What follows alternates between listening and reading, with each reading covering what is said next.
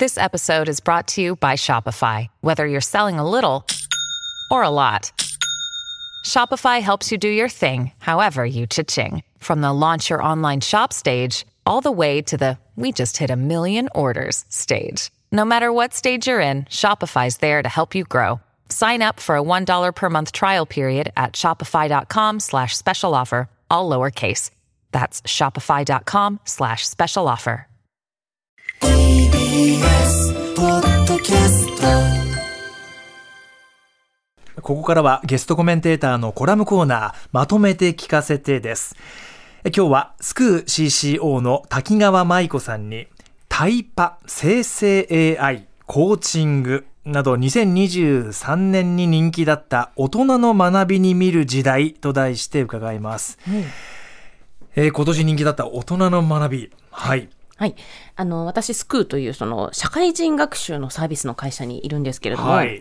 その、今年人気だった、あの、ランキングを、ちょうど昨日発表したばかりなんです。えで、あの、ここで結構ですね、あの、はっきりとした現れてくるトレンドがありまして、で、まあ、大きく言うと3つ。三つ三つ？はい。はい。で、まず AI。うんチャット GPT とか今年聞かれた方も多いと思うんですけれども、はいあとタイパ、タイパ？タイパはい、タイパタイムパフォーマンス。うんタイムパフォーマンスはい。はい。コスパみたいなそうそうそうです。うんはい。いかに、あの、短い時間で、うんあの、仕事をこなすかみたいなことですね。あと、コミュニケーション。これは結構鉄板なんですけれども、はいこれもやっぱり、あの、すごく人気で、で、ちょっとそれに紐づいて、まあ、あの、PC スキルだったりとか、あと、まあ英語みたいなものがまた再浮上してたりっていうのもあるんですけれども、うんまあ、ここから、あの、今の時代って結構こう、現れてるなと思ってます。うんその AI って結局その人間の仕事を奪うとか、はい。まあ、いろいろあの不安も煽られやすいんですけれども、結局はこう早く仕事を終わらせるために使うツールなわけですよね。うんうんうん。でこれやっぱりあの今年触ってみようとかちょっとやってみたいとか知らないってなんかやばいかなっていう人が多分多かったと思われ、こう非常にやっぱりあの使われました。うん。で、あと、これがやっぱり、あの、象徴してるなと思うのが、あの仕事を早く終わらせるとか、こうパソコンのショートカットキーみたいな、はい。あの、仕事を短くやるコツとか、まあ、こういうのもやっぱり人気なんですよね。タイパ前はなんか時短とか時短だね。なんかそうね感じのイメージですね、うん。そうそうそう。今はタイパ、はい、そうそうそう。うん。特にあの若い世代で初め、ええ。あのその感覚が非常にあの取り沙汰されていて、うん。あの仕事に限らなかったと思うんですよ。例えば、映画を再生を倍速。ああー1.5倍速。倍速で見るとうん。か、あとそもそもその、なんていうんですかね、あの、結論を先に、その、あらすじとか、ん。ネタバレしてから見るとか、あ要するに、がっかりしたくないわけですよ、行ってから。らまあまあまあわからんでもないけど。そうそうそう。で、やっぱりこう、あらゆる情報が、もういろんなところに、あの、から発信されて、ええ蔓延してると、こう、すべてを全部見れないので、うん。いかに効率的に時間を使うかが快適に暮らすとか、うん。あの仕事をする大きなキーワードになってるなっていうのは感じました。でそのもう一つのコミュニケーションってこれい今の時代の求められているそのコミュニケーションってどんなポイントがあるんですか、はい、あのとてもいいご質問ありがとうございます。そのやっぱりワンオンワンとかうん。コーチングって皆さん聞かれたことはありませんが、ははい、要するにですね、はい。あのこの大体まあコミュニケーションもいろんな授業があの弊社あるんですけれども、あの部下との接し方みたいなところ、まあ、マネジメントねはい。であったりあと上司との接し方だったりが、うん。やっぱり、ね。あの傾向として現れてまして、うん。でその昔であれば割と簡単だったわけですよ、うんうん。あの上司の言うこと絶対みたいな、うん。会社の命令絶対。でも今それを俺の言うこと嫌いのかみたいにやると、もうこのパワハラモラハラ、ですね。はい。でやっぱりそれって私もあのマネジメントとしてはあのだいぶ怠慢というか手抜きだと思います。ん。でやっぱり1対1でどうやって相手のモチベーションをちゃんと引き出すかとか、あとその話を聞く、うん。うん、上司が喋るんじゃなくて、うん。あの部下の話を聞くみたいな、うん。その寄り添ったりこの献身的なコミュニあのマネジメントが求められてるよみたいな時代ですから、こうやっぱり勉強しないと。わからない。うん。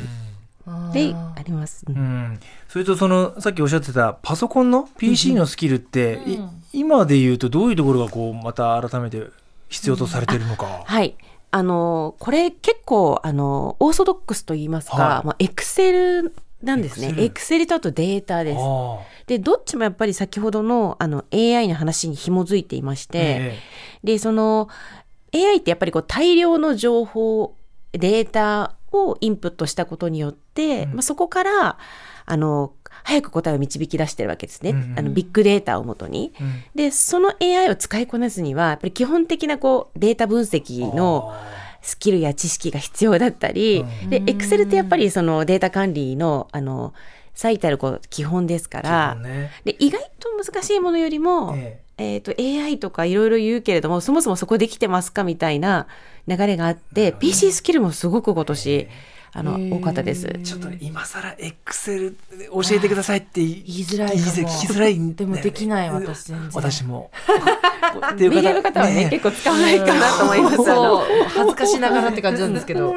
全然使えないからなだからこそ求められたりしてるのか。そうかもしれないですね。これ皆さん年代というかどういう方々がこういう学びを求めている傾向にありますか、はい、今年あのリスキリングって政府も言い出したりをして、え。あのまあこれまで持っているこうスキルをやっぱりこうあのもう一度学び直してうん。アップグレードするみたいな話があったと思うんですけれども、あのこれ50代の方のあの主張がすごく増えたんですよ、他の年代に比べて。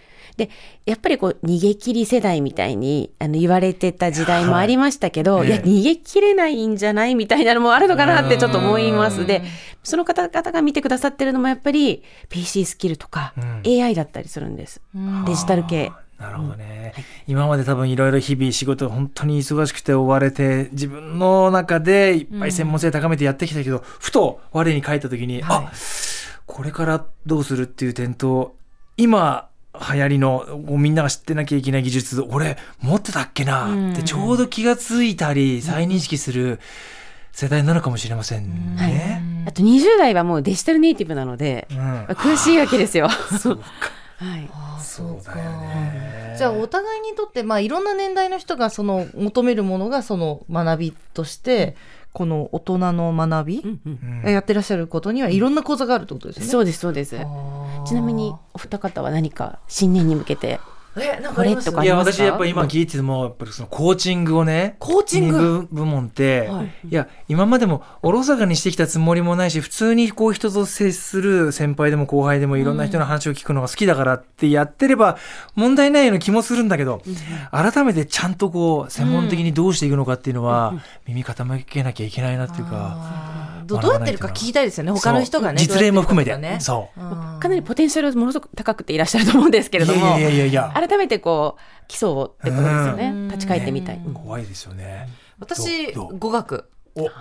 特に韓国語をやってみたいです韓国語？いやなんかあのよくオーディション番組とか好きで、うん。韓国のアイドルとか見てるんですよ、うん。でいつも字幕付きで見てるんですけど、うん。これなんて言ってるか分かんない時やっぱあるわけですよ。その字幕が出るまで見られないとか。でこんなに見てるんだったらあ なんかしちょっとずつ分かってくるんですよ。単語あなんかとかって言ったかもしれないとか。あそう。でそれが分かるようになるといいなとか思いつつもうん。2年ぐらい経ってるみたいな、何もやってないだいぶ耳からもうインプットされてそうですね。ハングルは読めるよう。になりました、早そう。すごいね。そう。そうそうやってみたいなって思ってますね、ねでも確かに英語はすごくあの検索ワードとして急上昇してますから語学はうんあの学びのやっぱりあのあこれだってなるとまずは語学って方多いかなと思います。そうはい。その英語をな何どんなところで必要とされてるんですか皆さん今？はい、あの英語って今特にそのエンジニアの方だったりがこう海外の仕事の方がよっぽどお給料がいいわけですよね。ああそうだ。そう。ってなった時にいろんな翻訳ソフトやアプリあるけれどもコミュニケーションはやっぱりそっかそっか。自分で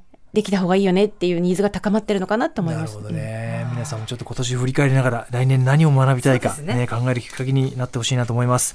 え今朝は滝川舞子さんにタイパ生成 AI コーチング。2023年に人気だった大人の学びに見る時代と題してお聞きしました。今日のゲストコメンテータースクー CCO 滝川舞子さんとはここでお別れです。滝川さんありがとうございました。ありがとうございました。